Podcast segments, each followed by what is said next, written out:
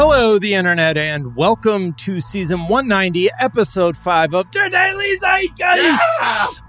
Uh, it's a production of iHeart Radio. This is a podcast. That was so violent. This is a podcast where we take a deep dive into America's shared consciousness. It's Friday, June 25th, 2021. My name is Jack O'Brien, aka. Now, this looks like a pod for me. Hey, everybody. I'm Jack OB, gonna talk a little controversy because it feels so good on TDZ. Uh, that is courtesy of Rob Cunningham for me, the Eminem of the podcast game, you know. And I'm thrilled to be joined, as always, by my co-host, Mr. Miles Gray. Get him up. I got a sore throat. Should've got that vax when I was 18. Apologize if I spread diseases that you can't clean. Like, what's up with this Delta strain? We could all fuck our lungs, believe me. And what's up with these doctors? Don't they know I have immunity? That was just a little Drake off the top. Just made that up on the way in. so I was just Oh. like, how can I just get I'm on one? up? Yeah, so there it is. That's from me to you, the listener. Hello. Mm. You collaborate well with Drake. Yeah, just two Yeah. sensitive light skinned dudes. There you go. Well, Miles, we are thrilled to be joined by the very talented artist, filmmaker, poet, and podcast host who you know from the very great podcast Ethnically Ambiguous Yep. on this network. Uh, her first collection of poetry is called Dime Piece, and her films have been shown everywhere from the Vail Film Festival to something called the Mama? MoMA. The MoMA. Oh. Okay. And that's some sort of Well, this is a very don't big what. bio. This is the biggest bio you've ever done. You don't have to read all of that. Uh, I read. This is all from top of my dome. Oh, Uh, Prove can read. we are thrilled to be joined by the brilliant and talented Shereen Lani Younes. Wow, okay. Uh, I apologize in advance for this. No, Please no apologies me. necessary. Go, go on. Okay. Oh shit. Oh fuck. Bring Shereen to life. Wake me up! Wake me up inside. I can't wake up. Call my phone and I won't answer. It's on silent. I can't get out of bed. So leave me there instead. Save me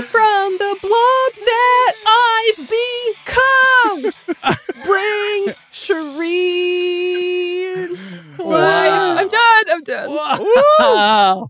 Woo! Amy Lee, fucking quit. We got Shereen in the building.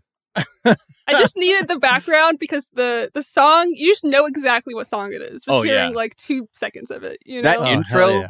just Mhm. whenever I hear the the build up to that chorus, it reminds me of like bad magicians who I've seen use that, or like or in comedies you've seen people deploy that song so perfectly.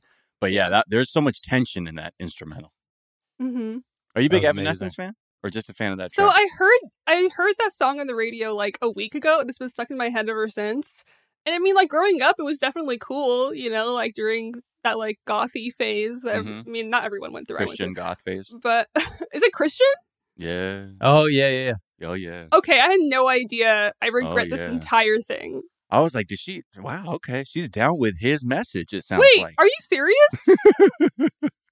I have I really had no idea. So is it about Jesus? The bring me to life? Is it is she Yeah. talking like he's she's Jesus?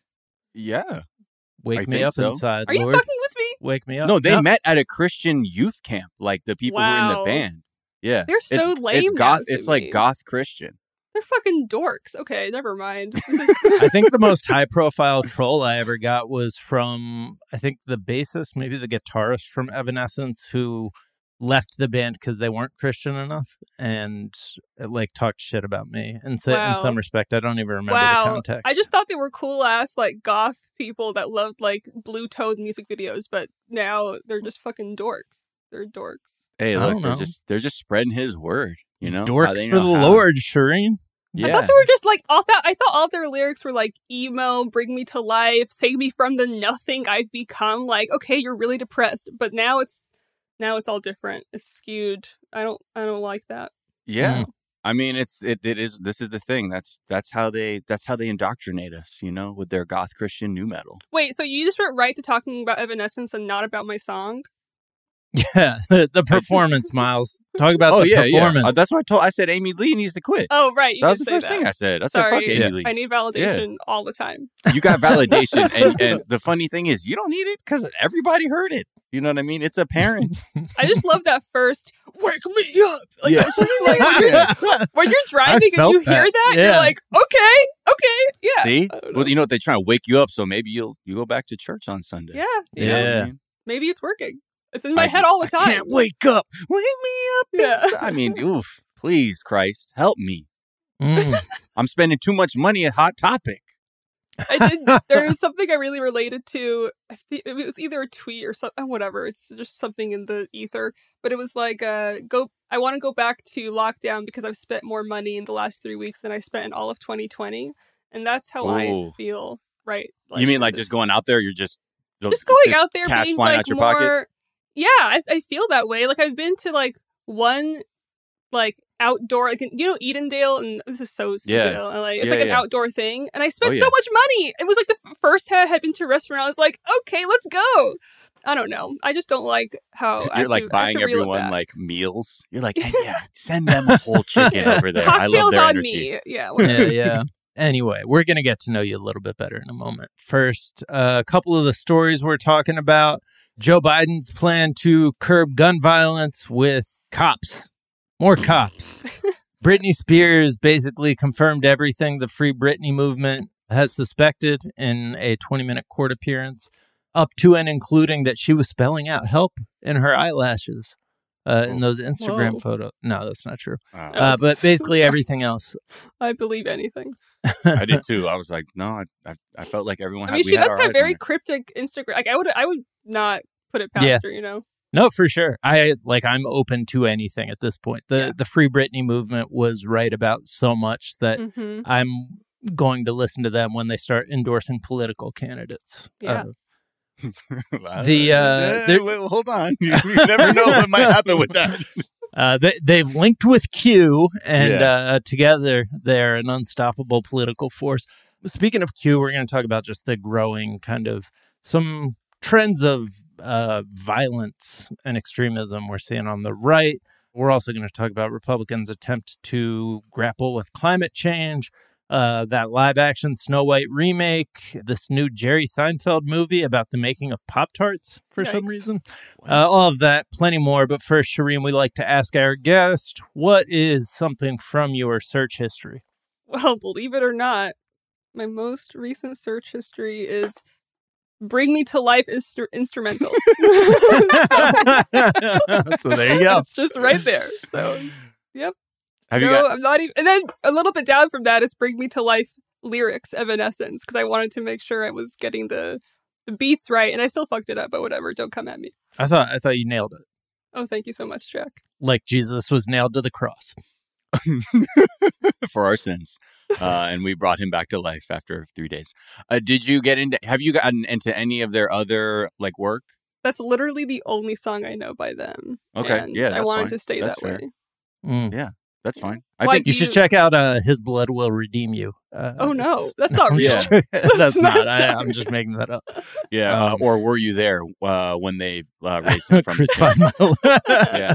Ah, sometimes it causes me to tremble. Yeah, she kills it. She I really guess kills it. I mean, for being a Christian thing that I just learned about 15 minutes ago, the fact that they were so popular is kind of impressive, you know? Like, and they it Yeah. was kind of like, because I didn't know. I'm sure a lot of people don't know because if I don't know, there must be someone out there that didn't know either. But like, that's pretty, what's the word? Like insidious or like kind of sneaky? I don't know. I mean, Um, well, actually, you know what? That's funny. I'm, now that I read about it, there was a controversy. Okay, so maybe we jumped ahead, and I'm sure Evanescence fans have been screaming at their earpods since they've been listening to this. Uh, okay, so here there was some controversy around the "Bring Me to Life" track because at a certain point, a lot of Christian stores are like elevating them, being like, "Yeah, Mhm. man, like this is a great band of some you know other believers," and they said they did not want to be part, considered part of it. They Oh. did say that Despite the spiritual underpinning that ignited interest and excitement in the uh, Christian religious community, Evanescence are a secular band and as such view their music as entertainment. So Okay. Mm. just because they're Christian or whatever and they bel and they subscribe to his word, that's not what they're espousing in their lyrics. Okay, that's fair. That's fair. I love that we've just been talking about Evanescence. Evanescence. Well, Or- Yeah. when, so, when you see a this is not what I live music performance like we all just witnessed, it's, it's hard Never to think about anything else. And so this pissed off so many Christian DJs that they were like blacklisted immediately when this came out. So in a way, you you will not hear "Bring Me Back to Life" or anything on the radio. They said one of the people said one of these distributors of Christian music said, "quote They clearly understood the album would be sold in these Christian music chan on these stores," and sort of just being upset. So More like devil in essence. I mean, I guess that's Woo. pretty punk. I don't know. Yeah, be very, very blacklisted. cool. I don't know. Yeah, But yeah, then she right. like did like the Korn unplugged with John who from like the dude from Korn is now Christian. Are so you, you know, a I'm- huge Evanescence fan? That's what I'm no, kinda I just did a lot of pills in the early aughts, and so this was like vibey music you could put in the background while forgetting your own emotional trauma. Oh, Yeah. wow. But yeah, that was. Sort Can of you the hit me up with those pills when you can? Yeah, yeah, they don't sell them anymore apparently. Okay. Yeah, Oh, but uh, I? I can I can send you a, a really cool Korn unplugged DVD where Amy Yeah, Lee from pass. Evanescence comes out to sing "Freak on Hard pass. that and three uh, Monster Energy drinks, and you're basically on drugs. Uh, Yeah. when you combine those together. Yeah, a Korn unplugged DVD and three Monster Energy drinks straight to the dome piece. you got yourself a party. Shereen, what is something you think is overrated? Well, maybe, did I bring this up already? No, I don't think I did. I think no longer wearing masks is uh, overrated. Yeah. Um, especially with this new variant. Like it's Dr. Fauci was saying that like it's the biggest threat to America containing the pandemic. The pandemic. Mm-hmm. My friend came in from New York, and like my the, my other friend and I were going to go see him. He was at this bar called Footsies, and I was just expecting it to be like I don't know, not crazy, but it was literal sardines. Like anywhere you went, you were bumping into someone, your butt was getting touched, like they were dancing and panting, and I was like, this no, I need to leave. And no one was wearing masks, and it's like. I understand. I mean, I just want people to realize that having the vaccine doesn't mean you're fucking immune. I know someone that got the vaccine and has COVID. And even though it's minor, the alarming thing is that he could spread it to someone that could affect them more more harmfully, like an elderly person or something. So I don't know. I just think I'm gonna still wear my mask, especially in enclosed like public spaces. And unless I know the person and people I'm with aren't are vaccinated, I think that's when I feel comfortable taking it off. But I'm just like not I don't understand the full 180 people have done. And It's Yeah, it's, it's even design. more. I think it's even more than 180 because they're going even harder than before because they just like can't believe they're outside. You know what I mean? They're like, I'm making out with strangers just on the street. I'll That's walk what by. it felt like in this bar slash like dance area, and I was just like, chill. Like I don't. I mean, it's called footsies, though. You know, it's you know Yeah. some hanky I'm panky. sorry. What what did you expect from Yeah. uh, footsies? fair, fair. You didn't go to Uh, chastity belts, yeah, you know, touche, or something yeah, like that, which is Maybe actually just a really grim there. bar you don't want to go to. But yeah, I would say I think it's like you know honestly by design.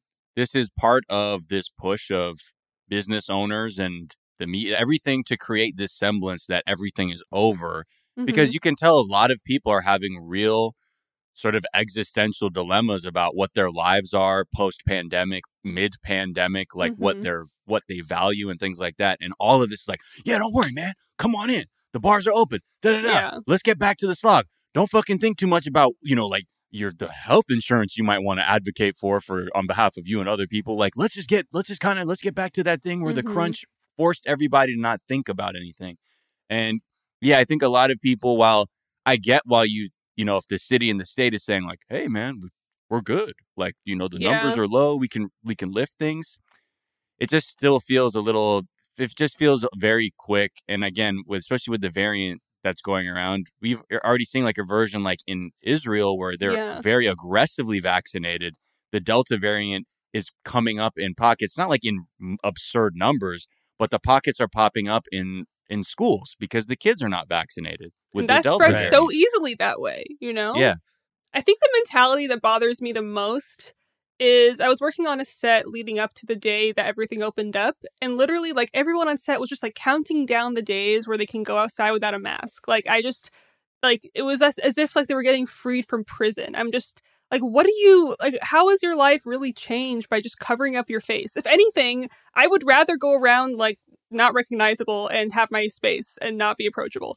Right. but I, that mentality of being like oh my god it's almost here i can finally get my mask off i'm just i don't understand that I mean, more I, than I'm sure. I bet you do like on a very human level, right? Like the desire to sort of feel like you're not in danger anymore. Not necessarily like, Yeah. specifically you don't want to wear a mask, and like I understand that sort of base level of like, God, I've been like things have been so different. I want this feeling where it's a little bit. I can just be a little more carefree. Actually, no, that's a good point. Actually, uh, producer Anna and I went to a really nice like house warming party for Matt Lieb and Francesca Fiorentini, yeah, and no one was wearing masks. They were all vaccinated, and I really forgot we were like in a pandemic, and that was nice. Like I, I do appreciate that feeling of being like, oh wow, here we are again. yeah.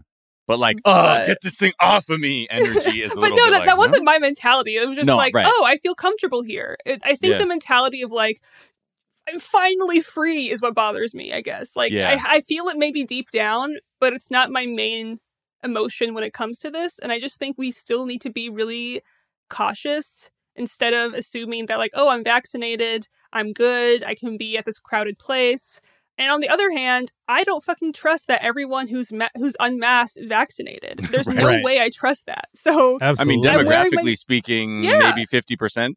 Exactly, Right. if you really look at the numbers. So even if you're there, you're like, I mean, you could you can damn sure Yeah. get, almost guarantee that a good chunk of these people are not vaccinated. Exactly. You think the people thing. who are like refusing to wear a mask during eh, in grocery stores during the pandemic went and got vaccinated? Like they're I know, it was absolutely not. So those people are just wandering around maskless still.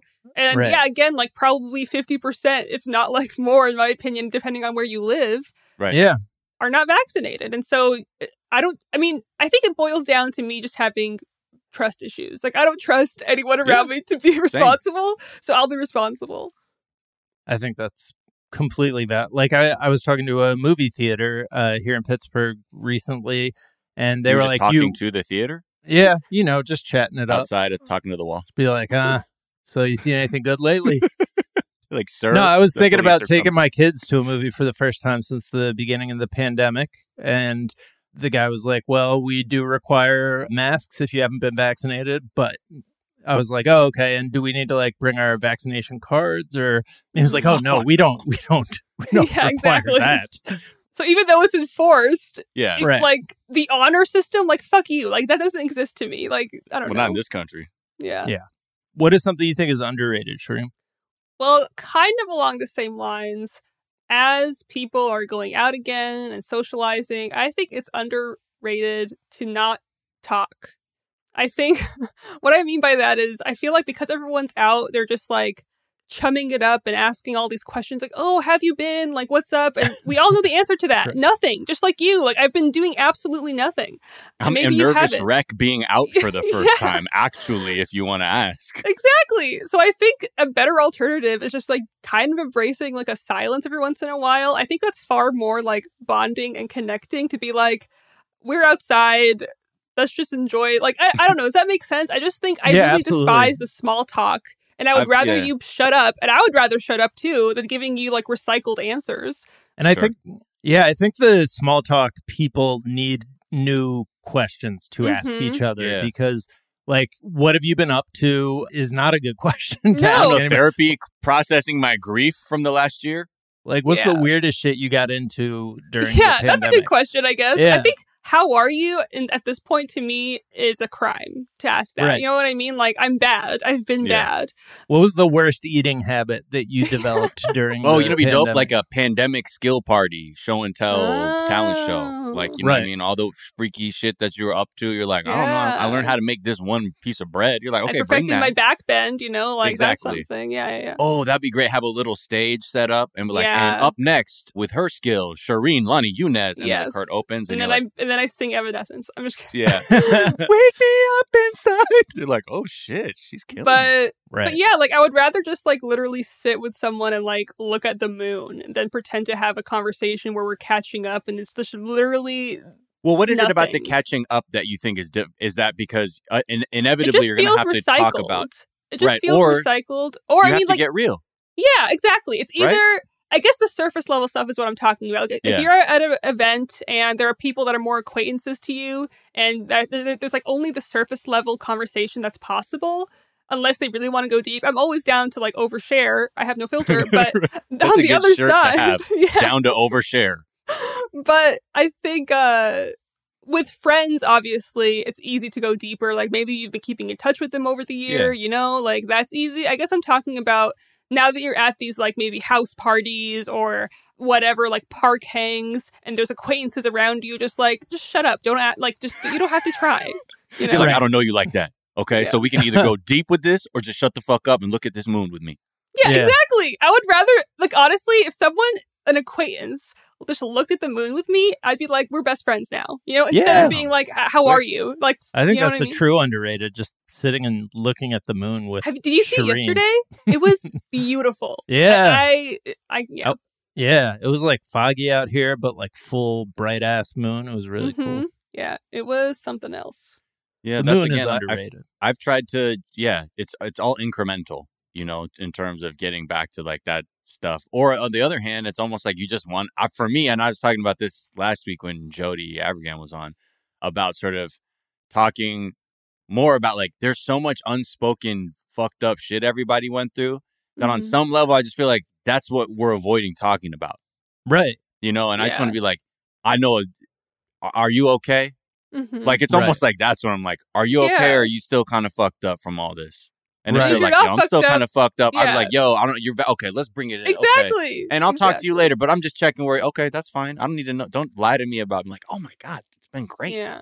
And I don't know about anyone else. Maybe I'm just very like I wear my emotions on my sleeve, but there are moments like a very mundane thing will happen and I feel like I'm gonna cry. You know what I mean? Like Yeah. Oh yeah. it's just Yeah. you're outside and someone's just like being nice to you and you're like, like That's. Oh I man, know. I Yeah. well up at the smallest things these days. I'll tell you what.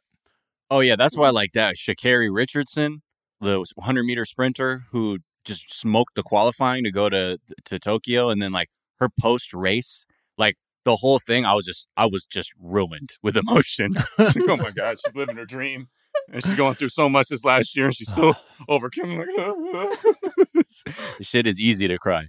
Reach out to us with some suggestions for post-pandemic icebreakers. That The ones that you suggested are actually good, surprisingly. So you should wow, remember thanks, those. Shereen. You're welcome. Uh, that means a lot. uh, all right, let's take a quick break and we'll be right back.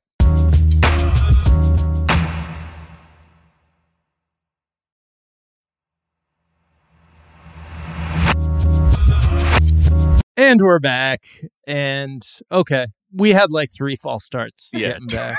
but Miles, you were saying that maybe it would be better to rather than just like having the normal Come over, eat and drink and talk. and like talk to each other. Yeah. build maybe something, like do build something, with your hands. Like, can we go, you know, fucking collect driftwood and make a bomb um, bonfire or some Yeah, shit? Or can we sounds do a puzzle or just shit that like requires cooperation Yeah. and like physical activity? I bet like whitewater rafting. Woo! Yeah, camping. I don't know. That, sounds nice to me. If you're like close with someone, not acquaintance. But my my runner up underrated was puzzles because Yeah. I love doing puzzles and doing a puzzle with someone just sounds so much more fun to me than going to a bar. I know that's like maybe a dorky thing to say, but I would just I love doing puzzles. Any You kind of puzzle. shit.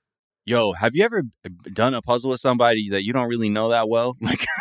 Like, this is like some one night stand or some shit, but like, you know, when you fuck around with puzzles, and you know, when you're making a puzzle with somebody, like you can kind of get a telepathy going where you sort Mhm. of begin to understand like what the fuck they might be working on over there Yeah. while you're trying to hit Mm. these corners and shit, and you're like, oh, I think this is for you, and they start sliding pieces to you, and you're like, Yeah. oh shit, I don't really even Right. know you like this. And you're just doing, doing the puzzle co- we call life together, Yeah. you know? Yeah. hmm Oh, That was- I like that. I'm so sorry. Should have sent a poet. All right, let's talk about Joe Biden. Someone who I'd imagine is real into jigsaw puzzles. But Oh, yeah. We don't claim him. We I don't I don't claim think he's a puzzled person. I don't think it should reflect on you guys as puzzled. people. He's, He's, I- I puzzled say, and also he's just puzzled. I can just picture him in a sweater by a fireplace Also, like, working if on a puzzle. if you're gonna lean into like the you know his senility bit, like he's just putting together putting the puzzle together all fucked up. it's like, yeah, see, I nailed it. And you're like, oh shit, Joe. yeah, yeah. Joe, this is a 24 piece, man. Yo, like, and also like the, the the you want the printed sides to be up. You can't be mixing half of them down and oh, this is not how this works. He's cutting he's cutting circles out to like make them fit. Yeah. He's got give me my scissors, Jill. Yeah. What? My X-Acto knife. yeah, these pieces aren't fitting. Yeah. I mean, him just like jamming pieces together that don't fit together is a great metaphor for what we're about to talk about because he announced his Mm. plan for ending gun violence in America. Yeah, And, you know, there's some some community-based solutions which great other programs to help support the youth. Uh, and then there's just a huge chunk that is giving more money to police. Yeah. Mhm. in the in the official breakdown of the plan, like yeah, there's a lot of good stuff about trying to combat recidivism and finding housing for people who have been who are previously incarcerated and have been released. And a lot of things that people have been like, these are the kinds of issues you actually need to tackle, like when you're really talking holistically about like bringing crime down. But again, because he is definitely combating this, like people think he's, you know, or the right is going to hit him with, like, he's trying to defund the police. There's a huge, huge section. Like there's things like this from the plan itself. Quote, this strategy will use the rescue plan's historic funding levels and clear guidance to help state, local, territorial, and tribal governments get the get the money they need to put more police officers on the beat. Uh oh. and then he goes on, this is not a time to turn our backs on law enforcement or our communities. I Just love the that they, they even they even admitted that law enforcement is separate from our communities. You know, I don't know. Like Right, it right. should all be the same. Or our communities. yeah. Huh. Or you have to pick Oh wait, one. so are the are they diametrically opposed? The, Our communities and law enforcement? Because Yeah. it's a either or. it's- It's a e- oh okay, interesting that you see that binary like that. Talking about putting officers on the beat just like makes you picture a cop who's like part of the community, who's like your neighborhood cop who's just like walking on the beat, checking in with people that they're like who the are worst sitting on their possible stoop. neighbor. Yeah. Right. Right. and like that, but that's not how policing in America works. Like Yeah. putting officers on the beat. Like No. you're just picturing. uh, it's just like yeah it's i'm not surprised but it is pretty wild and like kind of entertaining that he's responding to cries or like demands to defund the police by literally funding the police more you know like Yeah, let's fix this police violence by adding more police which means people that aren't trained in anything because it's so easy to become a cop i don't know it's just so Yeah, backwards just give more people. Just get more people who didn't make the football team guns yeah and then send them out there. Exactly. that's a good. That's a good recipe. But yeah, mm-hmm. it, it is. I mean, for most people who spent the time really looking, having a reckoning with what law enforcement is in this country and what it means to have, you know, real solutions to crime and and poverty and things like that, this isn't it. This isn't the Yeah. answer. And on some level, it's like you don't have to defund the police because let's be real, like that's that was more of a, a like activist view of like like sort of where we need to be headed as a society versus people just weren't getting raises. How about Mhm. that? Like it's not that people are like, oh, and I'm making I'm making 30% less now. It's like, well, maybe you have 30% less like Gundam gigantic war machines to like brutalize people with, but it's not that you're being defunded. And I feel like you could have gotten through with something like this that wasn't necessarily de-emphasizing law enforcement, but just emphasizing these community solutions. yeah Like Yeah. I, I'm never for once going to be like, oh, Joe Biden is going to give a single cent to law enforcement. That's just not true. oh, but no yeah totally. it would be nice to say like, no, we're really focused on how we solve this from the ground level up. Yeah, I mean, i i agree with you. I just think like I was hoping I was never I was never convinced that he wouldn't give money to the police, but I was Mhm. just hoping that the majority of it would be allocated towards things that would actually help the community versus more cops. You know, like the last thing I thought we needed was fucking more cops. I I just I don't know. Right. It's just like there are Yeah. just so many other options to put your money towards and i mean you've seen all the graphs where it's like this much in police spending versus this much in education or healthcare it's just like that needs to even out or we're fucked. Like we are Yes, fucked already. Absolutely. yeah. And that and I think most people who are concerned about like this like more cops on the beat thing, which is yeah, more cops me- it usually means more like over policing Mhm. in a minority or you know just low income neighborhoods and that leads to you know these sort of like mass incarceration events that we've had throughout the years where it's there's just a direct line to being like we got to get tough. We need more cops, which really means more people being arrested and imprisoned rather than helping the people in the first place from committing these, you know, crimes, which mostly Exactly. are crimes of desperation. Yeah. Right. And also like decriminalizing things that shouldn't be criminalized, like like decriminalizing weed, like across the Mhm. whole nation, you know, or Or decriminalizing drugs. Ex- in yeah, drugs in general. Yeah, you're that been? right. Yeah. Uh, yeah, and the other thing is too, like, just even specifically for this, you know, because this plan is also talking about like we got to get guns off the street. You know, they're using this lens of like the gun violence to curb it because it unfortunately is a blight for people of color in this country. But he's saying we got to crack down on these rogue gun dealers and things like that. Well, a lot of people are like, mm, that's not going well. The same thing happened in DC in 2019. Same program about like trying to curb like gun trafficking and things like that. Guess what? The police just selectively targeted three majority black neighborhoods in DC and didn't apply this program across the city. So Right. it's it's not, and they're going to be like, well, this is where the activity. It's like, see, and this is the logic that you guys use to sort of reinforce your biases or just out in the open, you know, hatred of people of color. Yeah. Fuck the cops. I don't know. who who Uh, just farted at that? Me, Oh, okay. That's not fair, I at that. I was seconding it because I was farting the. the Oh, okay. that's yeah, my you're farting is- at the police. Farting at the police. Yeah, and then that'll probably get you. Oh God, could you imagine? We're, my I'm, I'm sure For we're you? closest for someone farting on a, a cop, and they're like, Yeah. "Yeah, dude, they they fucking threw you If in jail Jack did forever." it, he'd be fine. But I can't say the same for you, my man. He'd be like, "Up high, man. That was Yeah. that was great, man." nice one, bro. he would just rip another one that's bigger. You know, like Hey, I can we- yeah, Let's talk a little bit about uh, right wing violence. Probably like there's been three stories now that we've had kind of marinating on the dock about just like this kind of move towards extremism on the right.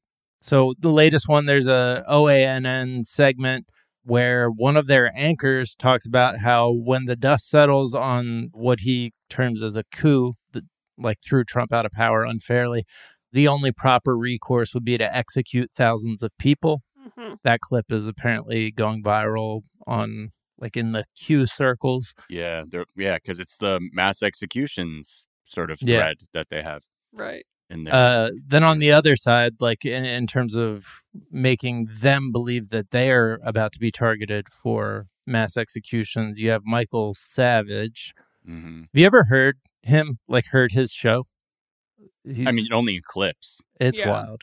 Yeah, But on Newsmax, uh, Michael Savage, who is a conservative radio host who I'd heard when I lived in Missouri, just like ambiently on the airwaves, like on mainstream radio stations, has some very violent, uh, extreme ideas. Here he is talking about the consequences of critical race theory. and I think it's a warning to all um, Yes. for this really just clear analysis.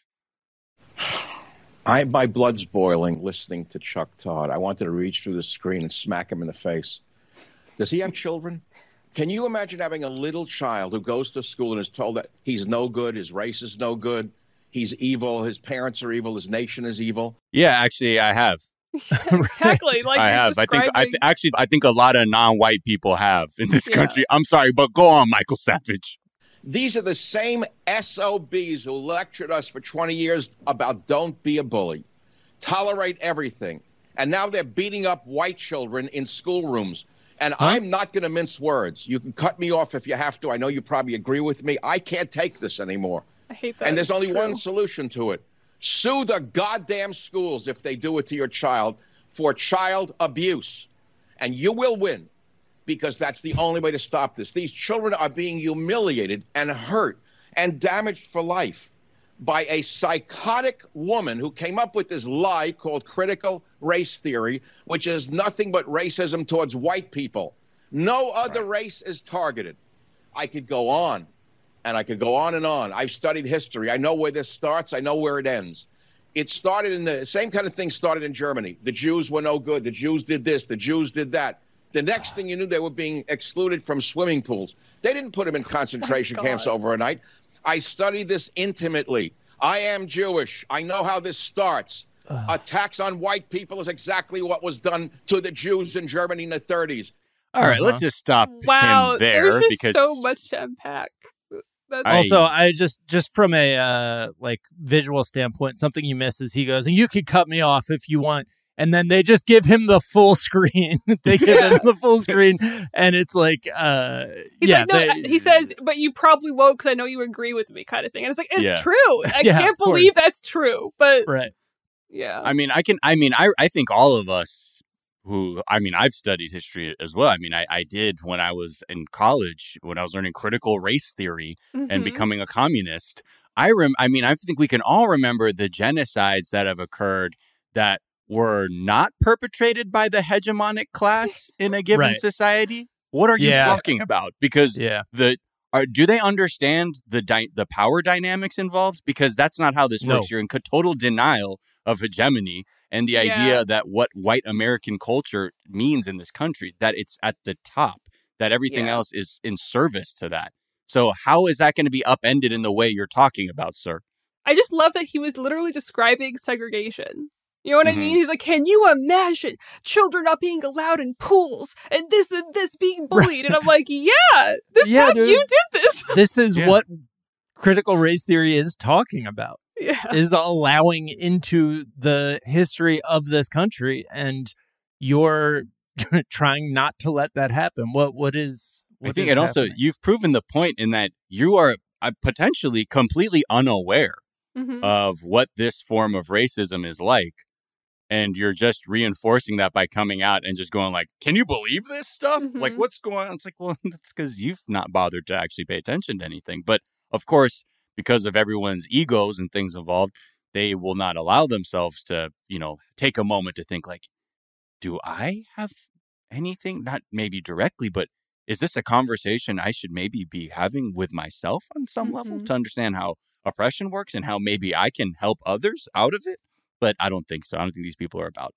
liberation or equity of any kind not at all. it's all No. fear yeah and i think it's there there's a real danger because this is becoming the mainstream of the republican party Yeah. what just one other kind of it, it's more republican on republican but this republican candidate for a congressional position in the tampa area which is you know a, a very republican part of florida was basically captured on tape threatening to send a russian and ukrainian hit squad to a fellow republican opponent to make her disappear and I just you you just have to wonder as Trump is more and more pushing the Republican Party and like endorsing these candidates who are like further and further out to the extreme. I, I just feel like this is the sort of thing that you're going to hear more and more of. Not Mhm. not to make light of it but um this sounds like the worst kind of fake tough guy talk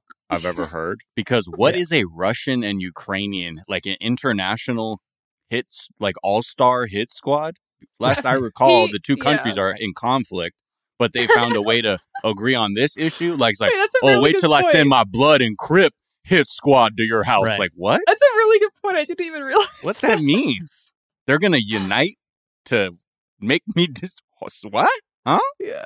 I have the ability to unite these two nations, and they Right. w- they work for me.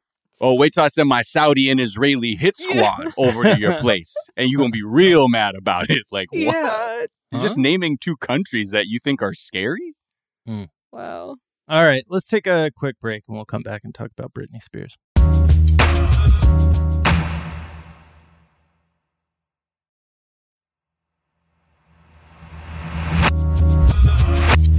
And we're back. And so, Britney Spears, we talked about how the New York Times had published a bunch, a bunch of previously sealed court documents that indicated she was not thrilled with the conservatorship going back to at least 2014.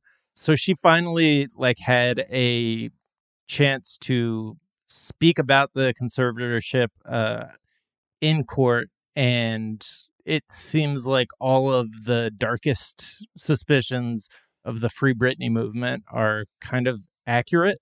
Just a couple details that jumped out in the article when they're talking about the conservatorship. They say when almost full control of Britney Spears, the mother of two, was given to her father. So they're not saying control over her finances or control over her safety. It's control over her. Mother of two.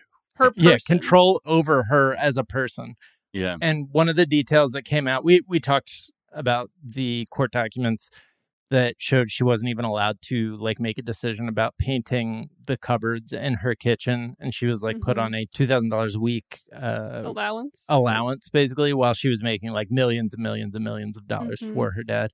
One thing that she talked about in this court hearing is that she would like to get married again and have another child, but can't because of an IUD she isn't allowed to have removed.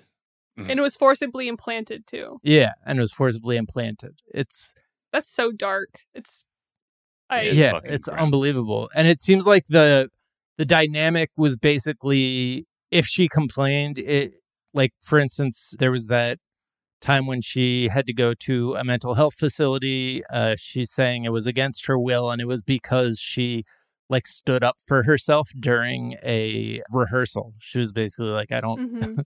I don't want to keep doing this." Right. It's Yeah. like a a choke collar thing where the if she complained, if she pushed back, it would just like get get worse. tighter. It would get Yeah. like the control over her would get tighter and like more unyielding. Yeah, I listened. I found on Instagram a video that the the, the yeah the statement she made. It was Mhm. like they had a microphone and an amp, and they somehow were amplifying it to the crowd.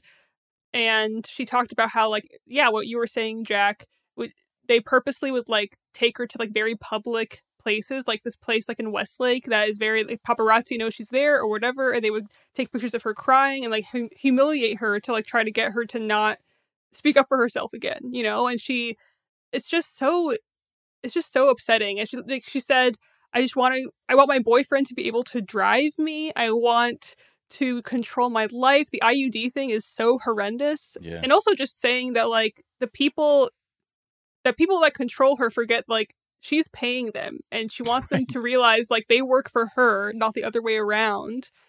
But Yeah. yeah, I if you listen to the recording, it's kind of It's interesting jarring. and jarring. Yeah, it's very Yeah. jarring, but she sounds completely different than what she does on her Instagram. You know, Yeah. like you see just how much of a front everything has to be. And it's just heartbreaking. Like 13 years is a terribly long time. yeah. And And it's, It's- you can even tell in, even in the way she was speaking, like it, it almost like in a way she had made a peace with it because she Mhm. was like, and 13 years is enough, you know, as Yes. if like, and it's like, oh Right. my God. It's Yeah. actually 13 13, years. years. too many. But Yeah. But Yeah. like, that's 13 years fucking gone. Mhm. And you are here. And again, yeah, to your point about the difference in the tone of her voice, like one is this performative.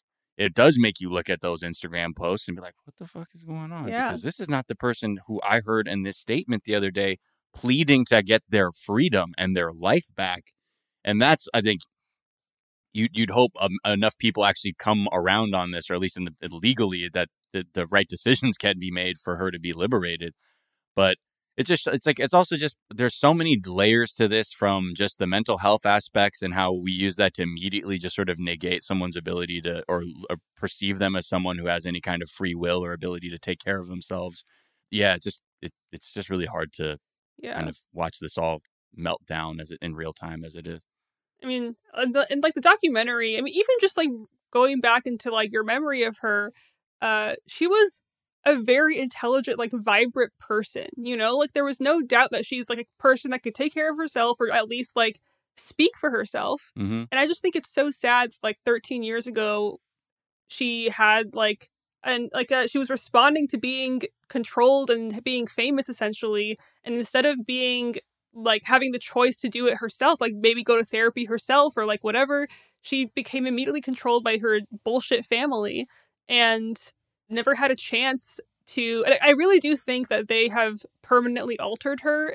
whether it was the the medicine they were she was forced to take or something. I just think it's so tragic because you she she's two different people yeah from um, what i mean she yeah used to be. it's trauma Yeah. i mean i can only imagine with 13 years Yeah, in your you know gilded cage or whatever you want Mhm. to call that situation it's just like a really yeah there's i don't know what you how it's going to be a long road and i just well i hope that road begins as soon as possible yeah, Yeah.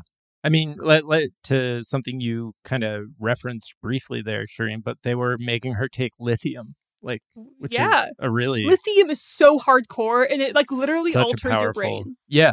absolutely. Isn't that like a bygone treatment?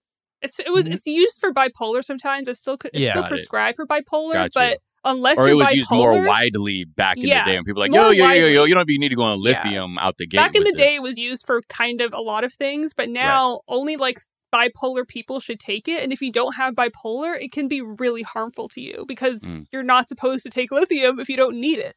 Oof. It's just really fucked up. Yeah, I feel like this immediately becomes like just I don't know. I can't wait. I, I can't stop reading about this because it's just Mhm. so many different issues that America has, whether it be like misogyny, this particular set of laws, like Miles, you were saying, just the way that people who have a mental health crisis in their life suddenly become like subjects that we just Mhm. like dismiss Yeah. as like you know well there's somebody that like we now have to care for and or if and they're famous, we make fun of them, which is right adds to Mhm. that.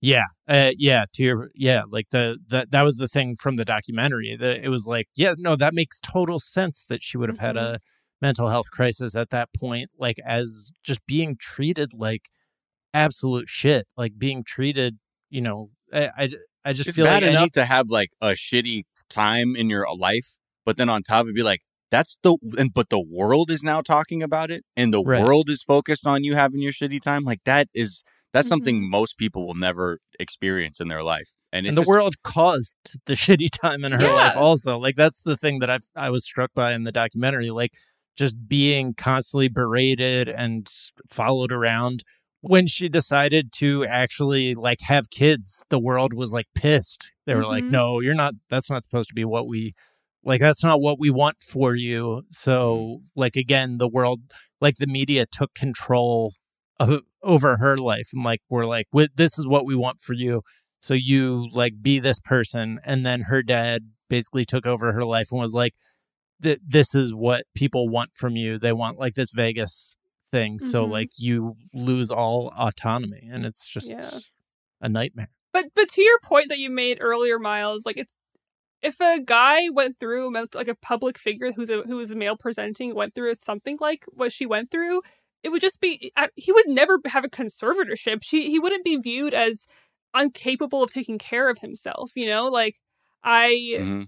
it's it's yeah it's misogyny it's also just i i can't get over i mean i, I can because it's happened in the past but the fact that it's her father ha- who has been with her her entire life and maybe like in different ways was controlling her before this even happened but the fact that he's like her ab- abuser and like her um what's the word? Just like her captor essentially. Like i just I, I can't get over that. I i i i just think it's so horrendous and I I don't know. I just really hope it comes to a head and like I'm really glad she was able to speak to the judge because from what I understood and what I understand like 2 years ago, a lot of what she said was like dismissed when she tried to bring it to court the first Yeah. time. And I'm so glad that the Free Britney movement has become popular because I really do think that's a factor of why it might happen this time, you know? absolutely yeah Yeah. Yeah, we talked on uh, the when we first brought this up earlier in the week about like that whole southern father like the balls that they have with their daughter where like it's it's all about like taking control over your daughter Mhm. and your daughter's body and it's just She's so basically up. like an exchange, like a transaction when Yeah. you gi- when you give her to someone else literally Yeah. when they like marry off. She's a golden goose for that Mhm. family that they Yeah. keep in a cage, and they're like, just keep cranking out the eggs. We don't care if you want to spread your wings or do any of this other shit. Like you're here for one purpose. in her court testimony she said that her father quote loved the control he had over someone as powerful as me. I'm like, yeah. Wow.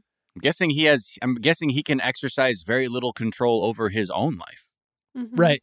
Yeah, it seems like he's you acted out vis-a-vis this other fucked up Right. One of the arguments that they keep making is like uh, substance abuse and like that she's had intermittent challenges with substance abuse and misuse, and he he's a like frequently relapsing alcoholic. Like Mhm. that's he should worry about himself. Yeah. Yeah. Anyways, speaking of misogyny, I want to talk about the latest live action Disney remake to be announced, uh, which is Snow White. We've seen remakes of Disney Has classics. it already been made? The Huntsman thing? I don't know. Right, right. Oh, so is that that, but is that like action or what was that? yeah, that was action. Not I don't think though. that was like from Disney. I think it was like Oh. based on the original like Grimm IP or fairy tale.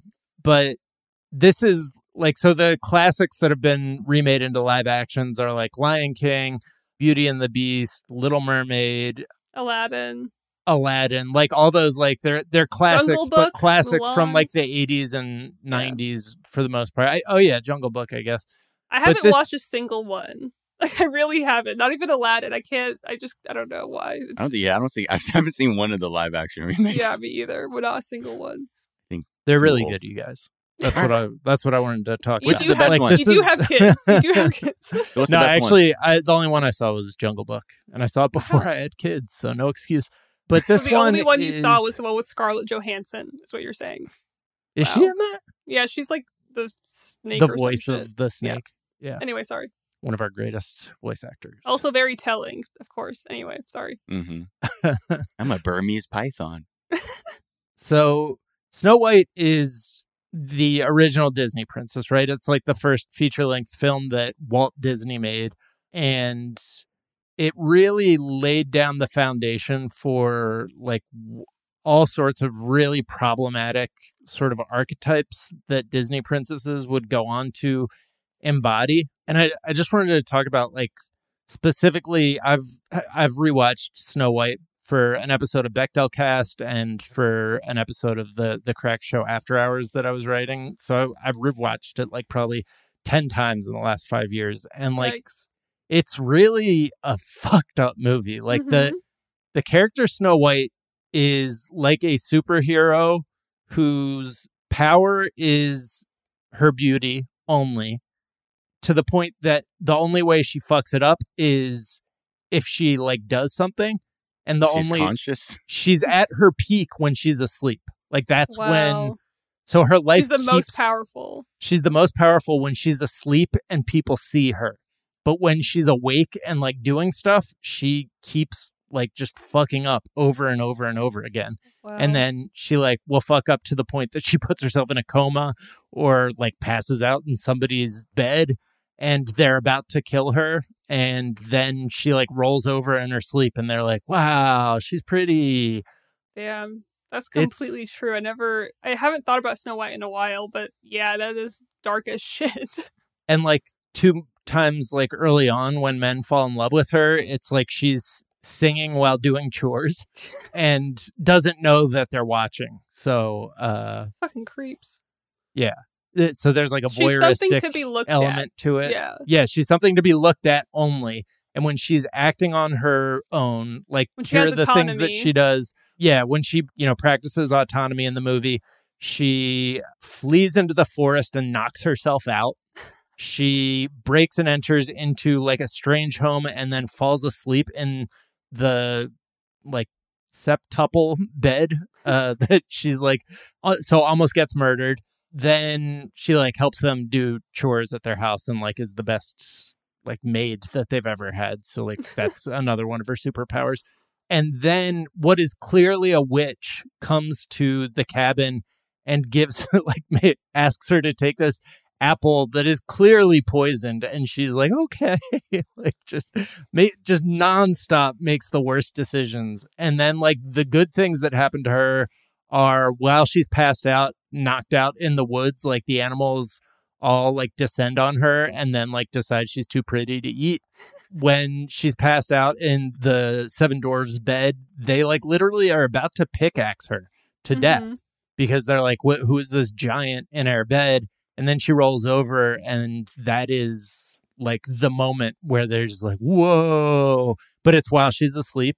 And then once she's in the coma the prince comes by. They they have like her in a glass coffin for some reason uh and the prince like rolls by and sees her and kisses her passed out body which brings her back to life Which brings her back to life. Oh, it's full circle. I mean, I do think that now that you say it all like that, the glass box is just like she's at a museum. She's Yes. only to be looked at, you know? Um, Yeah. Yeah, that is, in a lot of ways, I think, especially for the time it was released, way back when or whatever, the 40s, right? Or I don't know, i think it was 30s actually 30s. Wow. But she, in a lot of ways, she represents like the quote unquote most ideal woman. Like she doesn't talk. All she does is c- cook and clean for you. Right. Uh, she's gorgeous. and its that's- depiction of women besides Snow White, like the evil queen, is like it's a butocracy where like the fairest, which is just like the prettiest woman, like rules with absolute power and like Mhm. must murder anyone who is hotter than her.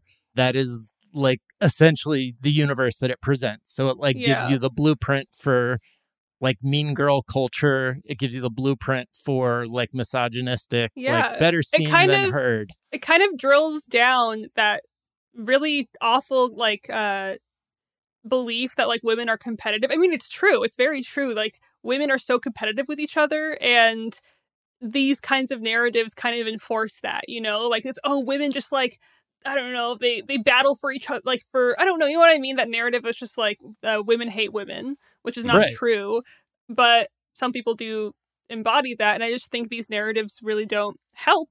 They just kind of enforce it, but I guess the best thing they did was put someone that wasn't just a like a fully Aryan goddess type person to play Snow White. that's It's like, true. gotta, Especially in know. the 30s or 40s or whatever. That's true, you know? It wasn't some that would have been bad. Oh, I mean, just now in this remake, like the best thing is Oh. that Rachel Remake, yeah, they Zegler recounted- is like they casting recast Rachel it Zegler to be Snow White. Oh, I didn't um, know who's, that. Yeah, like Colombian, and you're like already the takes are rolling in of like it's Snow White. She's not white. Yeah. Okay. Full. What you gonna be, And- Snow Brown? Yeah, no, it's I Yeah. understand. Rob, I'm, Google search that on Twitter. I'm sure I'm there's almost already positive that's terrible been- takes that out take there. has Yeah. been made. I just want to say that's so stupid, and white people can really do anything. That's all I want to say. they really let white people do everything. Jerry Seinfeld's in a movie about fucking Pop Tarts. Right. It's, But Yeah. yeah. yeah, let's let's get to that because his career continues to baffle me and too.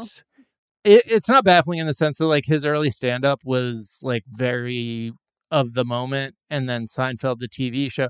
So just to tell people the the news hook is that Jerry Seinfeld is making a movie about the origin story of Pop Tarts that he is like writing and Oh directing. my god. It is it was it like started a bidding war and Netflix won and it's so he says it's based on a stand-up bit. These uh movie outlets keep referring to this as like a famous stand-up bit he did, but it's like from his recent stand-up which none of that is famous. It's all good. very bad. It's all very very bad. Wait, what? What's his? What's the bit?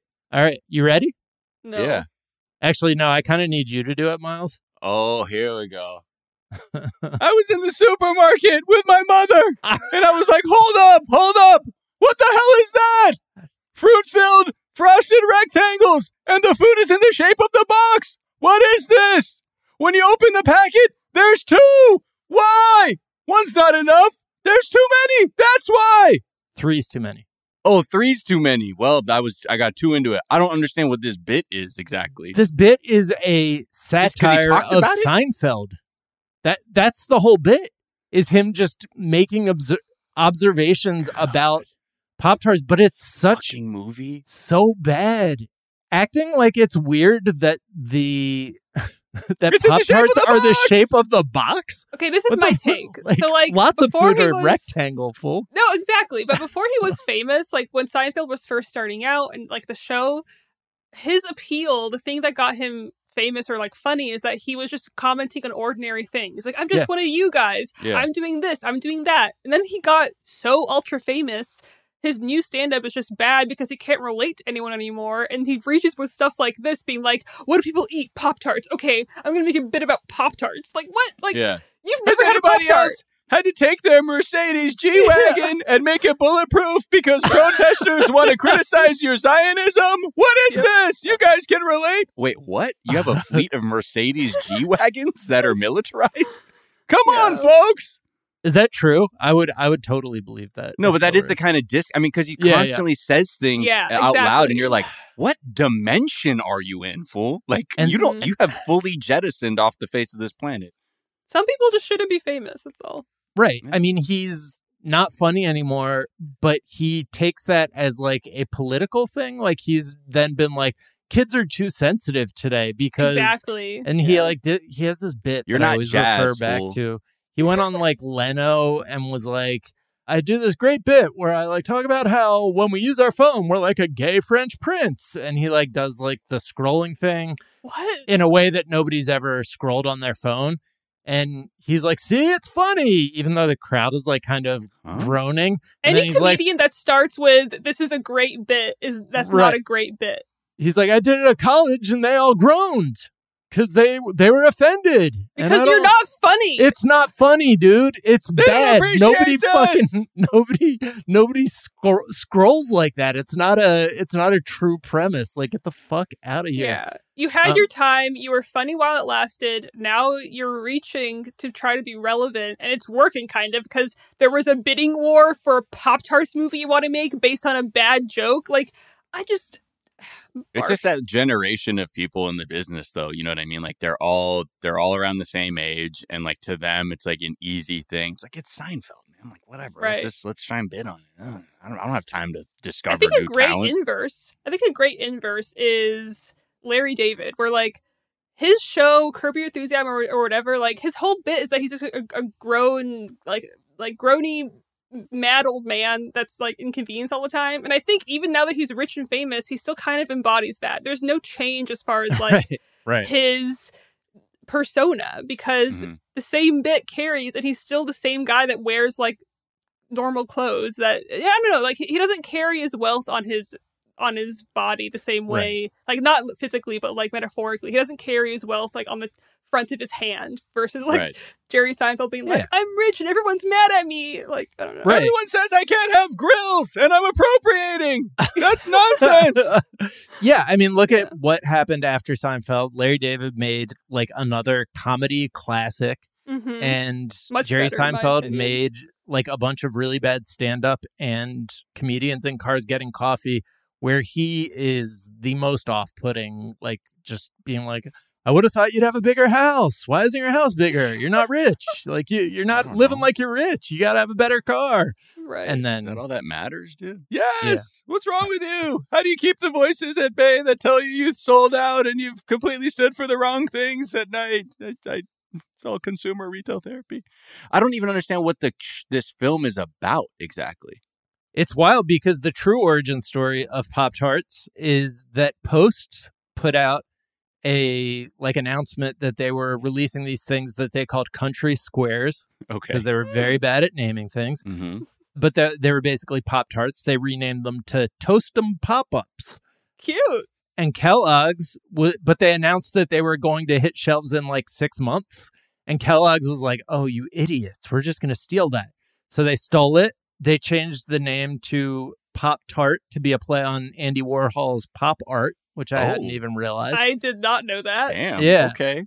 and Somebody's they doing had cocaine in that room. right, seriously, and they had like Bugs Bunny and shit on the box, and they just like completely destroyed this post product. So I don't know how that is going to be a story. Like you, you have to assume they're going to change it to make it like an underdog story or something like that. But Mhm. then when you look at Jerry Seinfeld's last attempt to make a movie and how completely just inexplicable that was, which is Bee Movie. It may like I'm kind of curious maybe this will just be about like how corporate greed is good because Bee Movie was a 2007 film in which Seinfeld voices a bee who falls in love with a human who actually leaves her boyfriend for the bee and There you go. Yeah Wait, you didn't read the craziest part after that. She helps the bee sue humanity for stealing, for stealing honey. their honey. Yeah. What? That's tight. That's Yeah. tight. It's Oh, Believe in wow. yourself. Believe in yourself, bees. You could pull a lawyer if you wanted Again, to. and improve okay, your again, life. this just reinforces like Jerry Seinfeld trying to go back to his heyday times and be relevant. Like he's thinking of, wow, Bug's Life was a big hit. Let me make a, a new version of that with me voicing the bug. It's just like Right. no, like I and the don't. story is this is you can be literally uh insignificant to a human and still pull. I'm Yeah. still pulling women. Look at me. feel me? Yeah. Look at me. Look what I can do as a bee. Well, it's kind of a metaphor for his uh, relationship with that high school student when you think about it. Mm. For people who who don't remember, at the height of Seinfeld, like the show being a huge hit, he dated a high school student. Yeah, 17 years old. The- He's a and, like, is Bad this like person. is this like the like white response to the flaming hot Cheetos thing? Because that's about like uh you know a person of color who's like trying to f- invent something, and he's like, "What's our version? Coked out marketing people stealing each other's ideas. Make that." yeah. It's like, I'm kind of imagining it like uh what's it called? Who's the guy that made the West Wing again? Or Aaron Sorkin? Aaron Yeah. Sorkin, I'm, yeah. I'm kind of imagining it like that now, where it's like oh my we're god, walking into most- the office being like, we have we have to do this before they do. It's like these big speeches and stuff. Oh, That's yeah. how I'm that that would be entertaining. I'm not what we're watch about it to do way, will but define the way that children Exactly. eat for the next 40 years. And you're in here talking about frosting? yeah. Uh, yeah. like yeah. God we, damn it, Charlie! Look at the bigger picture here. we have like, oh breakfast my in our God. grass. We will control breakfast. I don't know. Just like that kind of stuff. But okay, can you read the high? can I read or can someone just Yeah, read please. the end of this page that's highlighted? I just can't I I've never seen or even I didn't know the plot of Bee Movie until today and I can't get over this because okay, in Bee Movie, any romance would end tragically because the character's B dick would be ripped out of his abdomen and he would die. Uh huh. I don't think that that's like textually in the film. I No, just that think was just a bee expert saying. Yeah. bees bees die after uh, ejaculation. But I'm sure that's a joke in there. I'm almost positive they made that a joke. You know my, you know my bee dick. It's like, I'll die if I have sex. Yeah. It'll be ripped out of my abdomen. We can't procreate. you kidding me?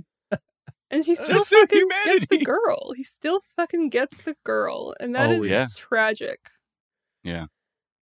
I'm glad we talked about that. Sorry that I made you guys go a little over, but I just uh no, I'm glad we talked No, about I it, needed too. that. Yeah. I needed to hear Miles' Seinfeld impression. I'm so impressed. I have never heard your Seinfeld. It's, it just happens sometimes. It's- Wow. yeah. Uh, That Jack just I first did it when he just heard me get really like uh excited on a phone call, like trying to get a refund for like a cable bill. That's just like my flustered voice. He's like, that sounds like Seinfeld. I'm like, no, Oh my doesn't, Jack. Hold on. God. I'm like, what are you talking about? I already paid three months and you're not gonna give me my money back. I don't have I can't really keep it chill when I get Wait, so you weren't like even that. aware. Yeah, No. like Jack nurtured this impression. yeah. He was making fun I of have me a and then I bug hung in up. Miles' house. Yeah. So Wow. I, I'm always listening for He material. texts me, he's like, so rough refund call, huh? I'm like, what are you doing? Get out of here! That's so good. My Uh, dick! You could like imper- you could make a voice memo of, or something of you saying something in- insane and Just put it deep online. fake. Just- yeah, exactly. Yeah, That's- uh, leaked leaked writers' room meeting for the new Pop Tart film. yes. this guy's gotta fuck more. This What do you got a- mean? There's not one sex scene. You're fired. There's a consultation with Andy Warhol, and th- I don't know. I don't know. Yeah. I don't know. The man. ghost of Andy. Shereen, it's been a pleasure as always having you on Daily Zeitgeist. Where can people find you and follow you? Thanks, Jack. I also had fun this time, and Hey. Miles. um, I'm kidding. It's fun every time. Hey. Uh, you can find me on Twitter at ShiroHero666 and on Instagram it's just ShiroHero. You can listen to me and Honest Podcast, Ethnically Ambiguous, uh, anywhere you get podcasts, and uh, anything else you can just Google me and find out. Yeah, yo. And is there a tweet or some of the work of Oh. social media you've been enjoying? Yes. Um, okay. this is just like defining my life. But okay, Emma Ketchum said the key to looking amazing is looking like shit most of the time, so it's more of a surprise. So, Mhm. that's how I live my life. That's so true. Miles, where can people find you and what's a tweet you've been enjoying? Find me on Twitter or Instagram at Miles of Gray. Uh, you know the other one, the other show, uh, 420 Day Fiance. We were talking 90 Day Fiance. Check that one out. Uh, some tweets that I like. Let me see how many I got in the old thing here. Yeah, I got a couple. Yeah, this is good. This is one from Doug Exeter at Doug underscore Exeter. It says parenthetical sees a guy with visible spaghetti vomit on his sweater. Wow, on the surface he looks calm and ready. Uh, I love that. uh, another one is from Sean Clements at Sean Clements. Wife pointed out a yard with a bunch of crows in it on our walk today. I called it the crow zone layer. Uh, got absolutely nothing. Not fazed, and it's not why I do it. I do it for me. Uh, which reminds me of me. And Her Majesty will just roll her eyes Uh. into the back of her head. Also, shout out to Her Majesty. It's her birthday today. You know, love to you, Ma. You know, Oh, we keeping it- we keeping it thorough. Yeah. And also, uh, Molly Lambert at Molly Lambert. This is more of a local thing, and I laughed because I'm from the Valley, but and as is Molly. Apparently, David Byrne from the Talking Heads just bought a house in Toluca Lake, which is where like Bob Hope used to live in the San Fernando Valley. And Molly Lambert tweeted, "Psycho killer, Toluca Lake." That's so I just love that rhyme. I saw that one too. I was like, that's a yeah, that's a banger. Pa, pa, pa, pa, pa. Qu'est-ce que c'est? Qu'est-ce que Isn't that in? Die Hard? Is what it? did the guy say? Something. There's an '80s movie where someone goes, "Come on, qu'est-ce que c'est?" I forget what film that is. It's like an '80s guy speaking French. That's so funny. Probably not. Don't worry about me. I don't think. But I'm cultured. No, Yeah. it's not. It's not Die Hard. I, I only if it did, you would have said it immediately, and that's how I know it's not Die Hard. If any listeners, if you know what I'm talking about, hit me up with that. What, what's that from? Where the white guy says, "Qu'est-ce que c'est?" Some tweets I've been enjoying. Lucy Huber came up with a good idea. She said a workout class called wedding dancing. Everyone gets one glass of white wine upon entering. You dance to build me up, buttercup, and shout and stuff in heels for the first 30 minutes. Then you get to take them off, get a shot, and dance to 2000s rap for the rest of the class. Uh, I think that's a good idea. I would Yeah. go to that class. And then DEFCON 1 Bangs tweeted, normalize me spending $400 whenever something upsetting Yes. I, reach, I I like that one. I like that one. Uh, Um, yes. Wait, there's one more I just remembered. Someone named Kami Activity. They put a picture of a headline from CNN and it says California's historic drought is causing drinking water to taste like dirt. Just add lemon, officials say. and her she just her text was just, oh, okay. I don't know. I thought that was Oh, great! Just like that. Yeah.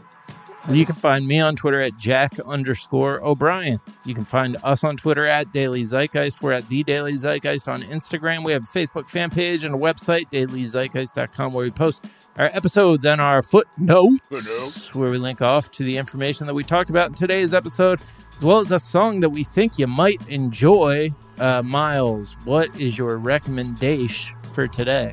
Okay, we are gonna go out on a track by Mereba, uh, M E R E B A. It's called Gold.